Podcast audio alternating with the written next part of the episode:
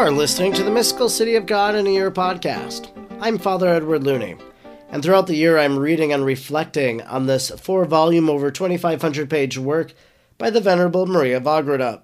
If you would like to get your own four volumes, and soon we're going to be reading volume two, you can head over to Tan Books.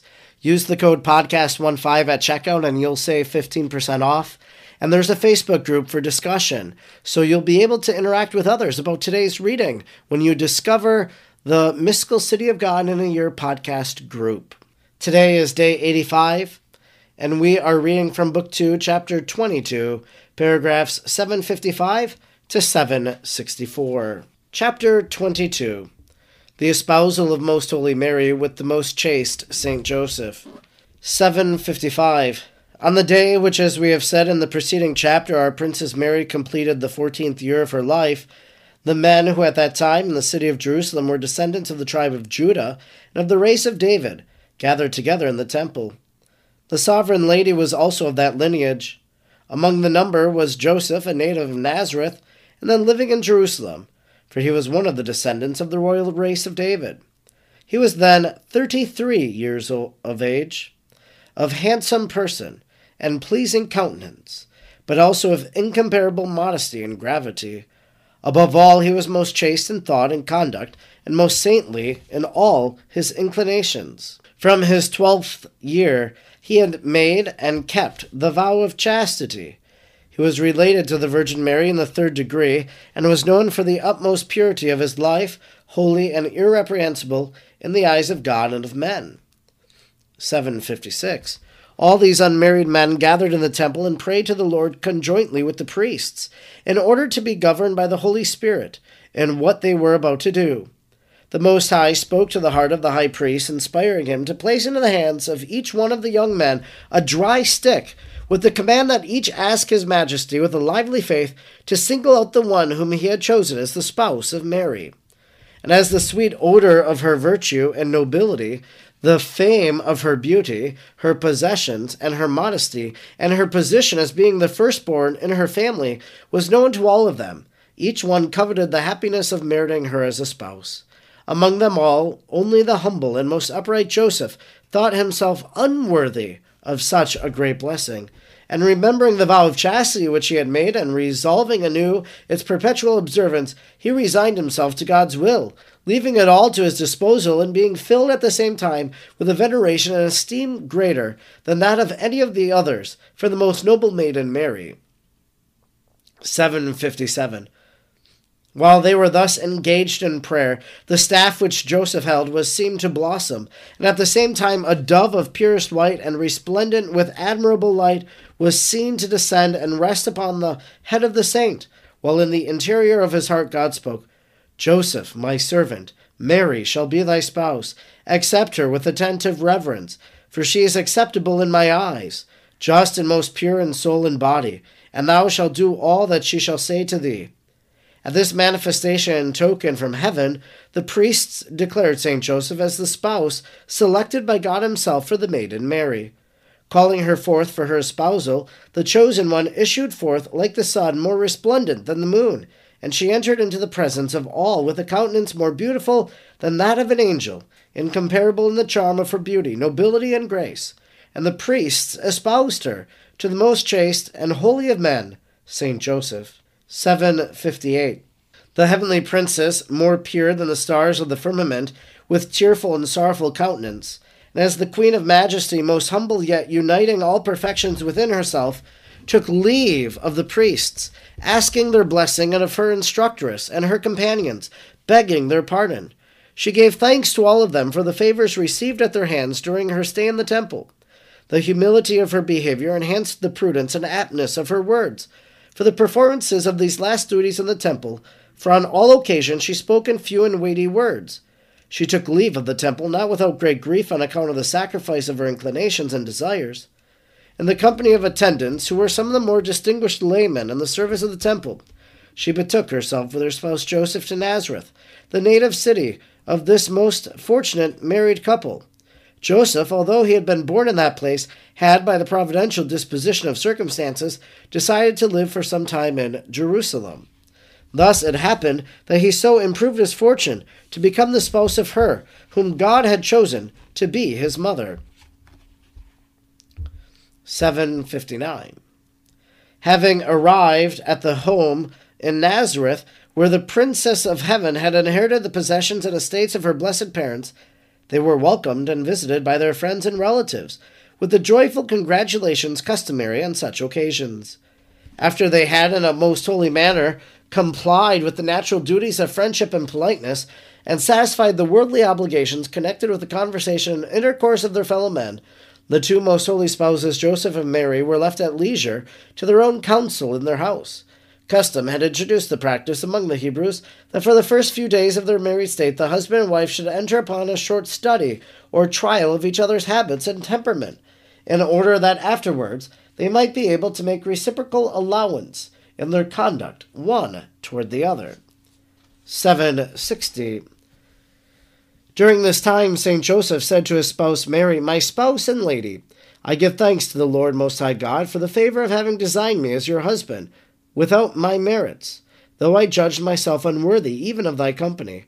But his majesty, who can raise up the lowly whenever he wishes, showed this mercy to me. And I desire and hope, relying on thy discretion and virtue, that thou help me to make a proper return in serving him with an upright heart. Hold me, therefore, as thy servant, and be thy true love which I have for thee.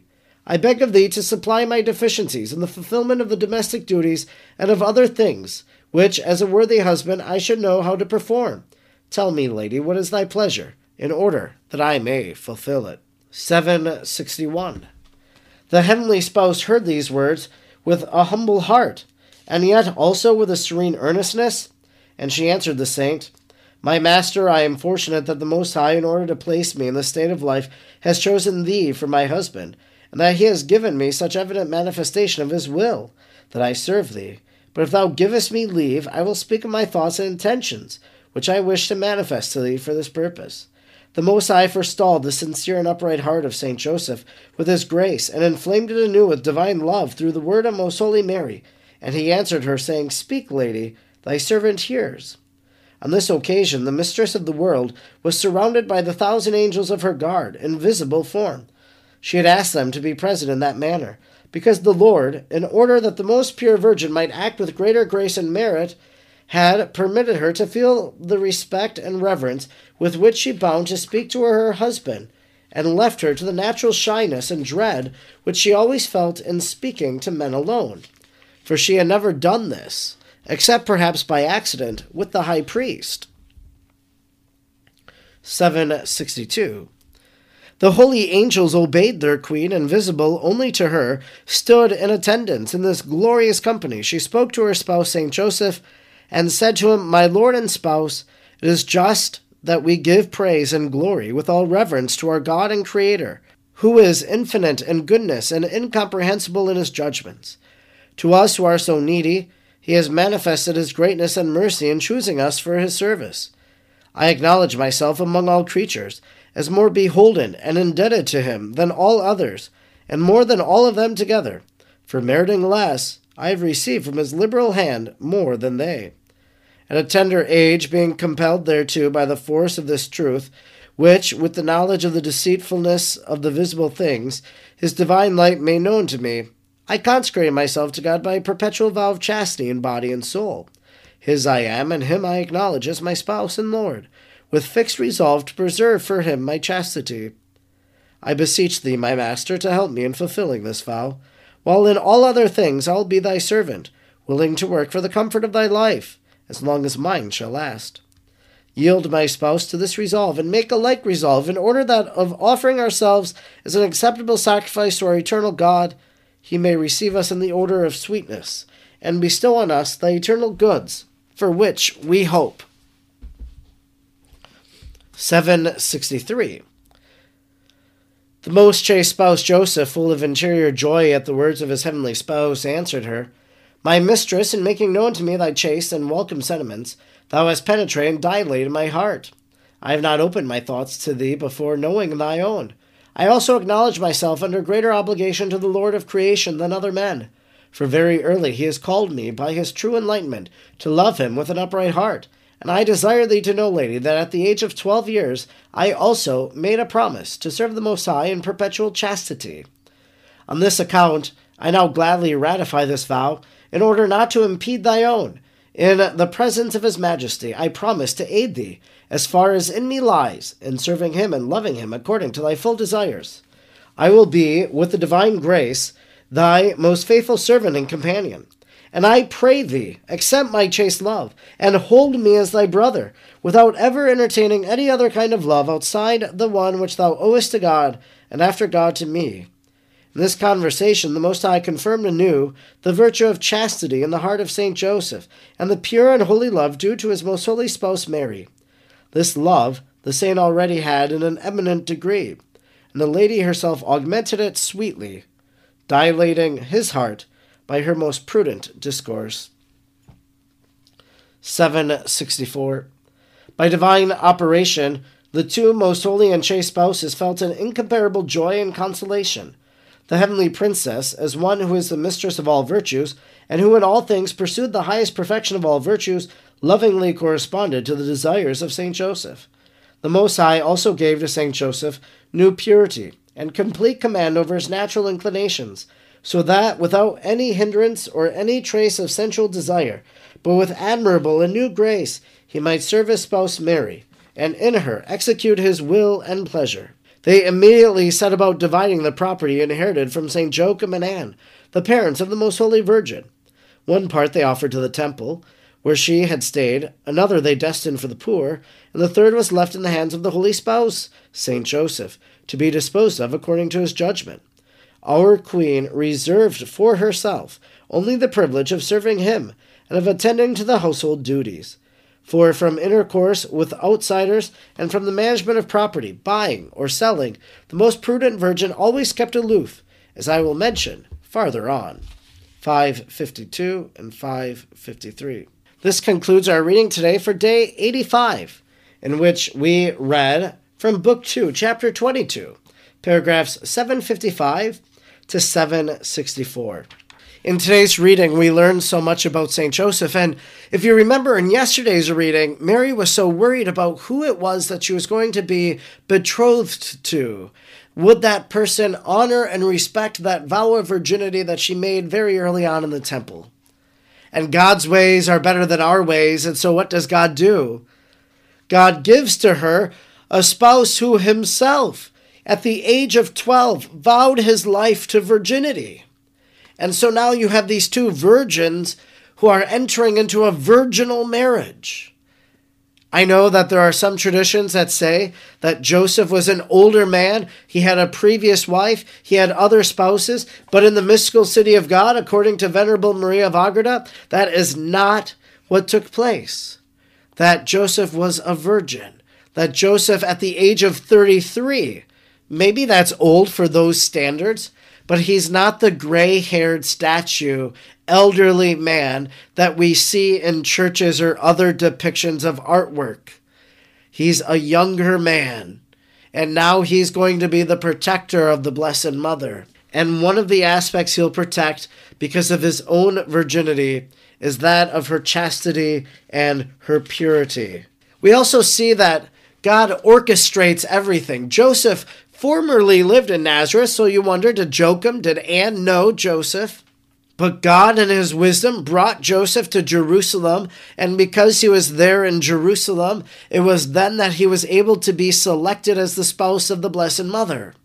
And then we heard, much as we read in the Proto Evangelium of James, that the flowering staff, and that signifies that Joseph was the one chosen by Lot to be the spouse of the Blessed Virgin Mary.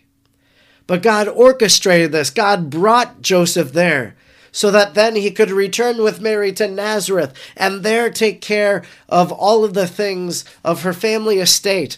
And we, we also heard about that tithing that they did, that they gave a third to the temple, that they gave a third to the poor, that they kept a third for themselves and so they do tithing.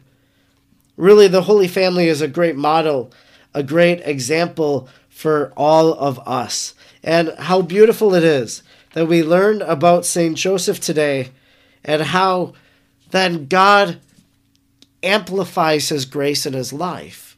He made this vow of virginity, and God is giving him the grace to persevere in that, to tame his sensual desires, so that he might always be the chaste guardian of the Blessed Virgin. I'm Father Edward Looney, and throughout the year I'm reading and reflecting on the mystical city of God. I'm grateful that you joined me today, and I hope you'll join me again tomorrow. May God bless you, and Mary pray for you.